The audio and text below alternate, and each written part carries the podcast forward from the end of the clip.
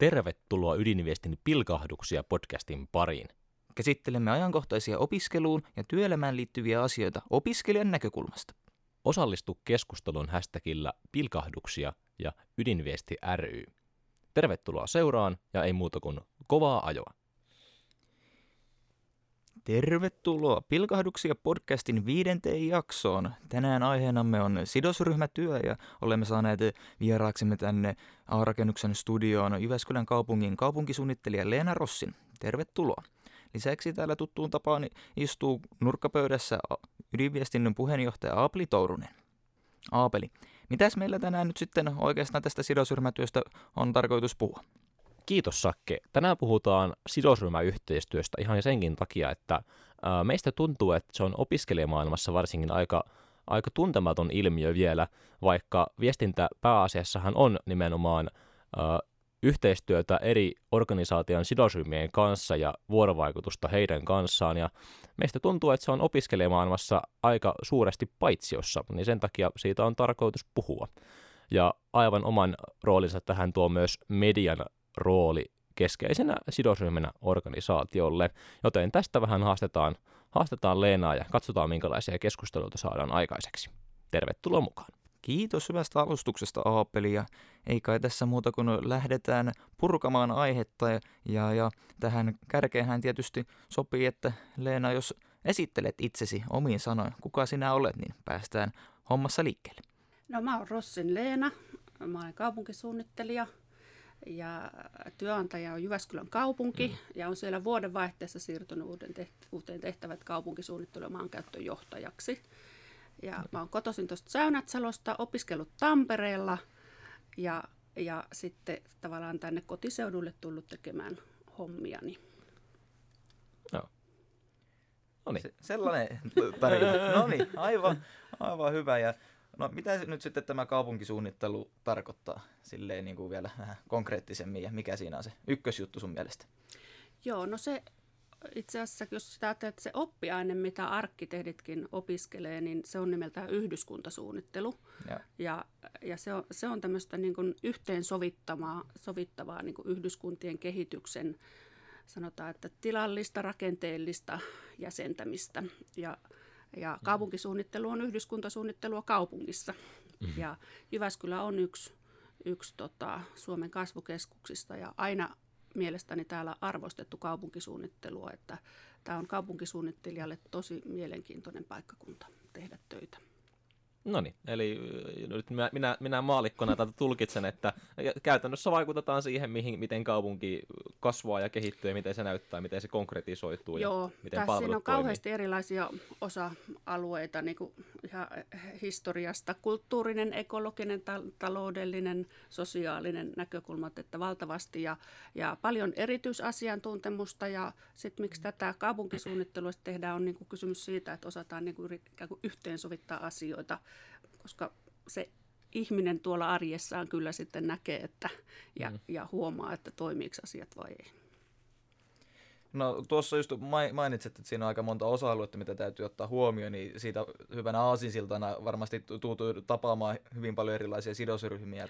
Täytyy ottaa tosi paljon kaupunkilaisia ja organisaatioita, instituutioita ja lainsäädäntöä mu- muuta tällaista ö, huomioon, niin miten tämmöisen sidosryhmätyön kannalta, niin ö, kuinka hyvin voisit sanoa, että sidosryhmätyö on hallussa ja mitä se käytännössä tarkoittaa, kuinka paljon siinä joutuu niin sanotusti viestimään vaikuttavasti ja saamaan niin kuin omia juttuja sitten läpi ja toisaalta kuunneltua? No se, tämä sidosryhmätyö on kyllä sellaista, johon niin kuin koko ajan enemmän ja enemmän ja uran varrella on saanut perehtyä niin kuin kokemuksen kautta, mutta myös niin kuin teoriaankin tutustua, että yksi suomalainen yhdyskuntasuunnittelun professori Raine Mäntysalo on sanonut, että aina pitää muistaa se, että sä tulet aina kohtaamaan uudelleen ne mm-hmm. ihmiset ja sidosryhmät, jotka sä tapaat kenties juuri nyt. Niin, tämä mm-hmm. kuvaa mun mielestä hyvin sitä, että, että kannattaako poltella siltoja vai rakentaa niitä ja, ja sitten päästä, että jos ajattelet viestintäkyky, niin sehän on tässä aivan niin kuin, ihan niin kuin ytimessä. Toi on kyllä erittäin hyvä tiivistys. Tavallaan tämä semmoinen ohjenuora, että käyttäydy, tai tulee käyttäytyä sillä tavalla, että se niin kuin pystyy niin kuin katsomaan toista ihmistä silmiin u- uudelleen. Ja... Kyllä. Ja ne asiat, joita tuolla kaupunkisuunnittelussa mm-hmm. käsitellään, niin nehän on vaikeita, monimutkaisia pääsääntöisesti. Eli tarvitaan myös niin kuin aikaa, ja sitähän mm. ei mm. koskaan ole liikaa. Ja täytyy olla sitä myös, että oikeasti viedään asioita eteenpäin, kuuntelemista, mutta myös sitten niiden ikävien asioiden esille tuomista vaikutusten arviointia sanallisesti mm. laskennan kautta ja näin poispäin. Niin näin se on, niin kuin sä sanoit. Toi, toi oli just, että kun on niitä vaikeita asioita joutuu esittämään, niin pystyykö semmoiseen valmistautua tai tuleeko se joku rutiini, että, että sitten joutuu menemään kertomaan jollekin tai joutuu kohtaamaan sitten jonkun tämmöisen sidosryhmän ja sitten tietää etukäteen, että mm. hän ei ehkä ole ihan tyytyväinen, kun on joutunut tekemään kompromisseja, niin miten semmoiseen valmistaudutaan? Tota, kyllä, kyllä siihen tulee rutiinia, mutta se on hienoa, että erityisesti kun tämä meidän iso lakikehys muuttui 20 vuotta sitten ja tämä tuli tämmöinen niin kuin vuorovaikutteinen suunnittelu painokkaammin, niin samassa tahdissahan on myöskin kehitetty ihan menetelmiä, että, että sun ei tavallaan tarvitse niin kuin kylmiltään, mm-hmm. kylmiltään tai itse keksiä kaikkea, niin, niin tota, on paljon apuvälineitä, jotka auttaa siinä. Mutta tota, niin kuin monessa työssä, niin, niin tota, mä en haluaisi ajatella myöskään, että se rutiini tarkoittaa sitä, että joskus voi käydä niin, että sä kyynistyt mm. asioille, vaan aina pitäisi jaksaa, jaksaa ja kyetä sitten säilyttää se into, into ja, ja optimismi. Ja sehän säilyy, koska kaupunkisuunnittelussa tapahtuu myös paljon hyviä asioita. Niin ehkä tässäkin tässä, että haluuko ajatella, että onko lasi puoliksi tyhjä vai puoliksi täys, että niin kuin ajatteleeko niitä mahdollisuuksia ennen kaikkea vai sitten niin kuin kuitenkin se on varmasti toivottavasti ainakin näet on enemmän niitä hyviä juttuja kuin sitten näitä tämmöisiä ikäviä kohtaamisia ja muita. Ja aika usein ehkä viedäänkin se huomio sitten. Toki ne on haastavia, mutta toisaalta sitten se ehkä vie sen keskustelun ja mielikuvat väärään suuntaan. Joo. Ja no mua on aina auttanut läpi uran tämmöinen, kun mun isoisa oli tämmöinen henkilö, joka tykkäsi kirjoitella kirjelmiä viranomaisille. Että hänellä oli oma näkemys ja mielipide ja varmaan hänkin teki sitä ihan perustellusti, niin jotenkin mä aina näissä tietyissä tilanteissa niin kuin ajattelen, että, että jaha, tässä on yksi vilho, mm. joka, niin kuin, jolla on tärkeä asia sanottavana. Ja, ja tota, eli tämmöinen inhimillisyys niin, niin jotenkin auttaa. Niin, eli että varmaan, että kohdataan ihminen, ihminen ihmisenä ja pystytään Joo. kuuntelemaan häntä ja hänen, hänen huoliaan, että – oma, omaan korvaan jäi tuossa muutama viikko sitten, olin tuolla viestinnän tulevaisuusseminaarissa ja siellä Kirsi Piha Ellun kannalta sanoi hyvästi, että ei niin ole olemassa tämmöistä muutosvastarintaa, vaan on olemassa semmoista vastustusta muutokselle, joka ei tunnu ihmisestä niin omalta tai hyvältä muutokselta. Mun se niin jäi, jäi vahvasti mieleen siitä. Joo. Ja sitten vaikka tässä nyt puhuttiin tästä ihmisten kohtaamisesta, niin niin kaupunkisuunnittelu on myöskin, niin kuin, sehän on kuitenkin myös hyvin asiakeskeistä. Mm. Eli sitten aina, aina, ja se on ihan menetelmällisestikin hienoa, että pystyy niin kuin siellä reaktioiden ja ikään kuin, niin kuin, mitä ihmiset ikään kuin tuo esiin, niin, niin löytämään sen asian, joka mm. voidaan ratkaista. Mm.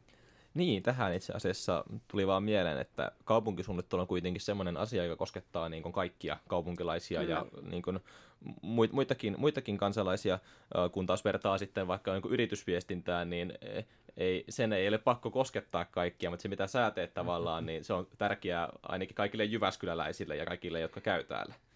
Joo, ja se on semmoinen, se on niin kuin rikkaus, mutta totta kai se on haaste, että, että koska niin kuin äsken sanoin, niin koskaan ei ole tarpeeksi aikaa kuitenkaan sitten mm. kaikkea hoitaa niin kuin aivan perusteellisesti ja näin, mutta, mutta siihenkin mun mielestä pätee tämmöinen varmaan, en ole viestinnän mm. asiantuntija, mutta se, että jos pystyy sanomaan asiat niin kuin mahdollisimman selkokielellä ja ymmärrettävästi, niin se sama, sama ikään kuin vastaus ja se viestin ydin toimii sitten – tosi moneen suuntaan.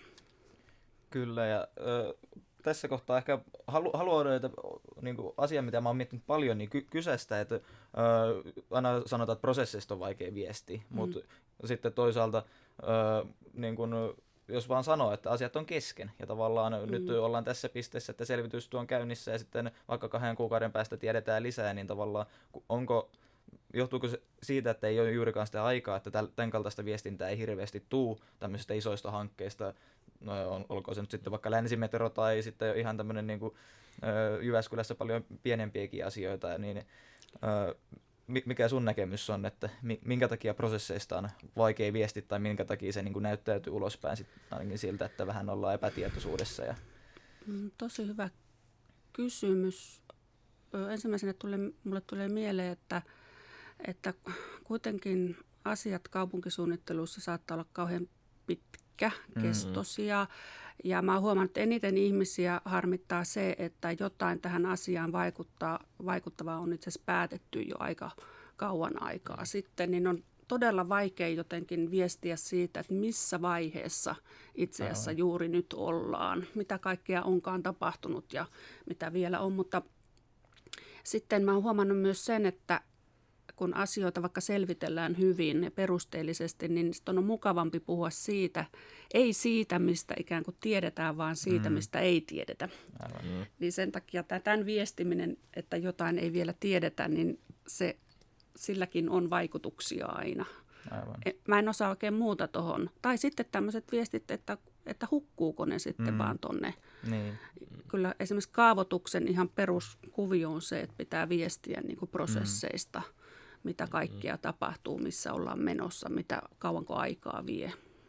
Niin no toi voi olla just se, että ne hukkuu sinne, että se ei olekaan niin kiinnostavaa mm. sitten tavallaan, vaan sitten se mikä kiinnostaa, niin on just aina sitten semmoinen niin kuin, joku iso, iso otsikko, että liittyen nyt sitten mihin tahansa, että joko että ollaan mm. päätetty jotain tai sitten taas on mm. silleen, että nyt olisi pitänyt tehdä jo aikaisemmin jotain. Ja sitten mä oon tämmöisen myös huomannut, huomannut kun tota, että herkästi sitten tämmöistä viestejä ikään kuin muotoillaan niin, että vaikka viranomainen viestissä, että vasta ollaan tekeminen, mm. niin sitten jossakin lehden palstailla otsikko väännetään siihen suuntaan, että nyt itse asiassa on jo mm, mm. päätetty, tai koska silloin se ikään kuin herättää ja näyttää jotenkin selkeämmältä ja mm. näin poispäin. Niin tämähän on myöskin se, joka vähän niin kuin se, niin kuin sekoittaa sitä pakkaa.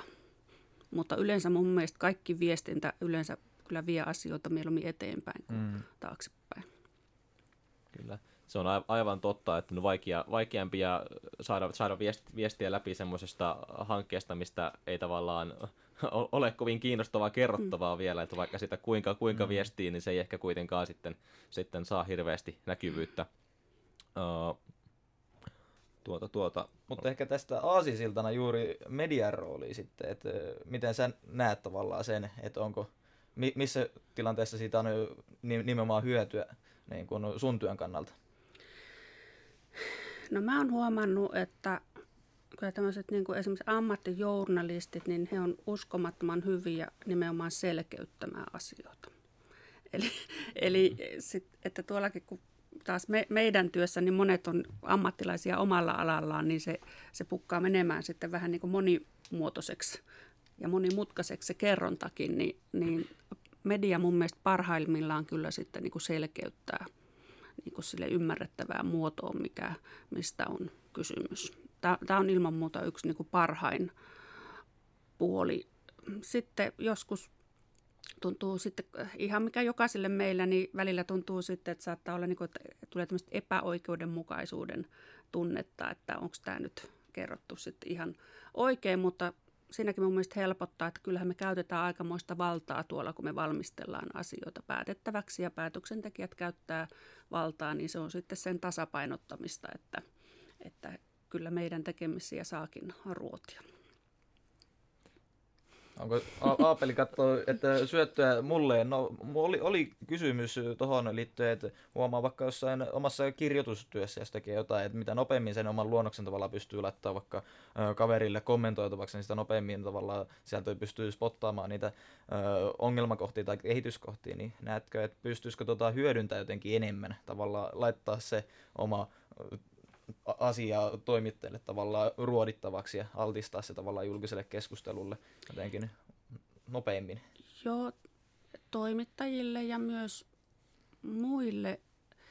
Mä sanon, että itse kun mä oon suorittanut tämän nimenomaan arkkitehdin koulutuksen, niin sehän perustui nimenomaan siihen, että, että opiskellaan niin kuin isoissa piirustussaleissa, jolla kaikki on samassa tilassa ja koko ajan sun työs on niin kuin, kuka vaan voi pysähtyä siihen ja ruveta ihmettelemään. Ja sitä hyödynnetään niin kuin koko ajan siinä, siinä niin kuin ihan metodisestikin, niin, niin mikä meitä kaupunkisuunnittelussa tavattomasti kiinnostaa koko ajan enemmän on esimerkiksi juuri tämmöiset yhteiskehittelyn teemat ja ihan metodit. Eli juuri, että laitetaan asiaa eteen, eteenpäin ja pohdintaan ja jatketaan, mutta se, että osataanko me tai osataanko meidän vuorovaikutuskumppanit, osaako he tätä, niin ei välttämättä. Että se on kuitenkin semmoinen, mie- mieluummin tehdään ehkä liian poteroituneesti eikä niin kuin kuunnellen. No ainakin itse olen omassa sosiaalisen median fiidissäni huomannut, että en tiedä onko teidän järjestelmä, mutta Jyväskylässä kun paljon puhutaan tästä korkeasta rakentamisesta, mm. niin siitä ainakin ollut keskustelutilaisuuksia.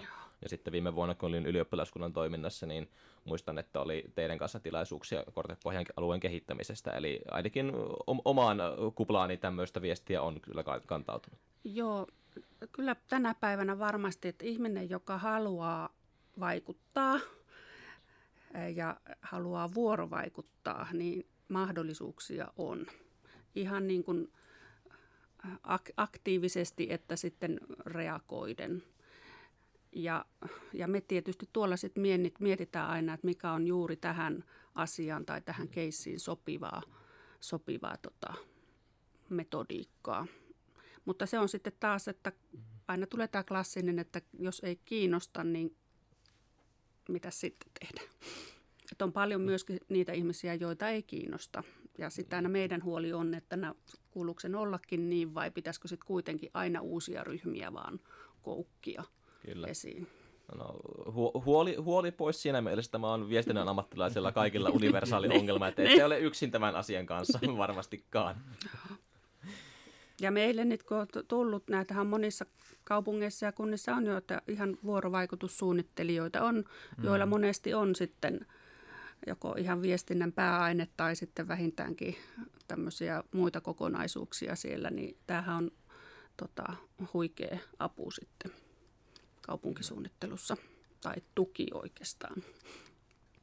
Kyllä. Äh, onko sulla jotain näkemystä just, että kuinka paljon täytyy saada tämmöisiä passiivisia ryhmiä sitten osallistettua, että sitä kanssa itsekin hyvin usein miettii tavallaan, että kun se aktiivinen porukka, niin se on tosi aktiivista ja tavallaan semmoinen, mm. niin kuin, vaikka järjestötyössä, niin se alkaa kumuloitua, mm. mitä pidemmälle vuosia oot ollut järjestökentässä, niin sitten niin kuin ne samat naamat on joka paikassa, niin, niin sittenhän se päätöksenteko nimenomaan on aika pienenkin porukan tavallaan näkemys asioista, niin onko siihen teillä jonkinnäköistä hyvää ohjenuoraa, että että milloin on riittävästi kuultu? Äh, no, emme, onkohan muuta ohjenuoria kuin se, että se on tavattoman tärkeä. Mä sanon ihan viime ajolta esimerkin.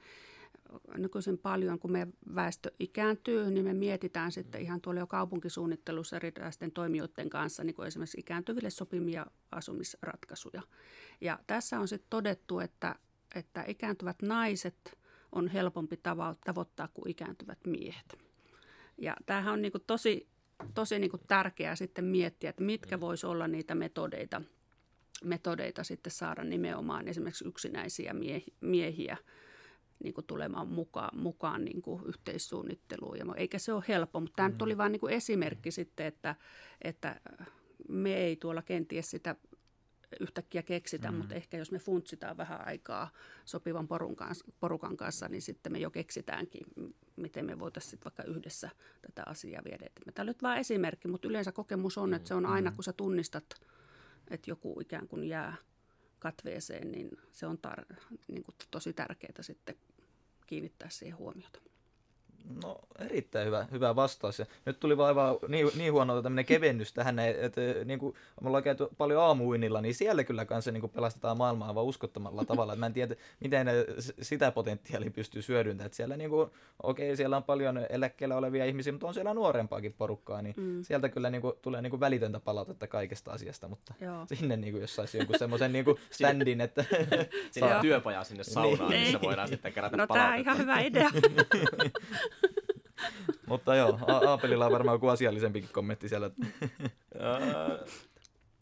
No tuota, itse asiassa, itse asiassa ei ole, sillä, sillä tuota, meillä on täällä tämmöinen jokerikysymys kuin, että äh, kerrotko jonkun hauskan, tai, hauskan kommelluksen tai tarinan ylipäätään tästä kaupunkisuunnittelun työssä, että, työstä, että voisin kuvitella, että niitä, niitä siitä kertyymat vuosien varrelta. Joo. Tämä nyt liittyy ehkä sitten enemmän, mennään, mennään niin tänne arkkitehtuurin saralle. Mä toimin myös Suomen arkkitehtiliiton puheenjohtajana tässä muutama. Järjestötyö on mullekin tuttua ja oli tosi tärkeä tilaisuus Suomi 100 juhlavuoden aloitustilaisuus Varsovassa. Ja mun hieno tehtävä oli päämin, entisen pääministeri Paavo Lipposen kanssa sit luovuttaa Varsovan juutalaisten museolle tämmöinen palkintoplakaatti. He on saanut, saanut tota arkkitehtuurin Finlandia ja nyt oli sitten monisatapäisessä tilaisuudessa sitten kysymys siitä, että luovutetaan tämä plakaatti. Ja aivan hetkeä, kun se meidän vuoro tuli, niin tämä mun kumppani, niin Paavo Lipponen sanoi, että ei muuten sitten nousta lavalle. Ja mä olin niin kuin, että ai niin kuin mitä, että siellä oli rakennettu lava ja siellä oli mikrofonit ja yleisö istuu. Ja sitten mä tajusin, että kun hän on jo iäkäs ihminen, että hän ei yksinkertaisesti nyt varmaan pysty nousemaan, ei kaiteta, ei mitään. Ja sitten me jouduttiin suorittaa tämä seremonia siinä lavan edessä niin, että varmaan juuri kukaan ei kuullut sitten niitä hienoja puheita, joita me oltiin valmisteltu.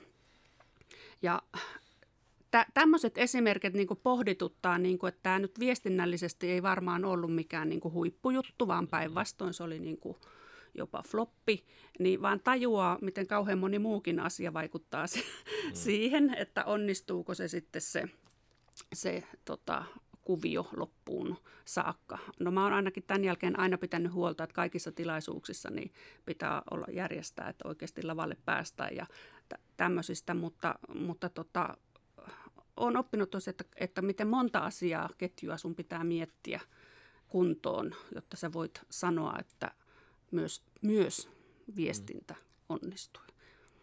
Eikä tämä ei ollut ehkä niin hauska, mutta kyllä se jälkeenpäin on jopa vähän naurattanut, miten pienestä se oli kiinni, mutta tota, kaikenlaista sattuu. No, jos ei ollut hauskana, ainakin erittäin vaikuttava ja mielenpainuva juttu, että niin kuin, kyllä aina puhutaan, että viestintä on semmoinen läpileikkaava teema, mikä pitää ottaa kaikessa huomioon, niin mm. ehkä tämä konkretisoi se aika hyvin, että jos on puhuja, puhujatilaisuus, niin kyllä puhujan olisi syytä päästä myös sitten lavalle, että fasiliteetit pitää rakentaa sillä lailla. Joo, ne muut esimerkit ehkä menee sitten semmoiseksi, että miten me välillä onnistutaan tekemään niin ihan liian monimutkaisia tekstejä tai, tai, tai tämmöisiä, että, että kyllä ihan niin kuin tämä alkaen siitä, että osaanko kirjoittaa tai kuka osaa kirjoittaa, niin tämmöisiin alaluokkalaisten taitoihin se sitten niin kuin mone, monessa tilanteessa sitten tiivistyy se, että osataanko me koko se sisällöllinen asiamme vai eikö osata.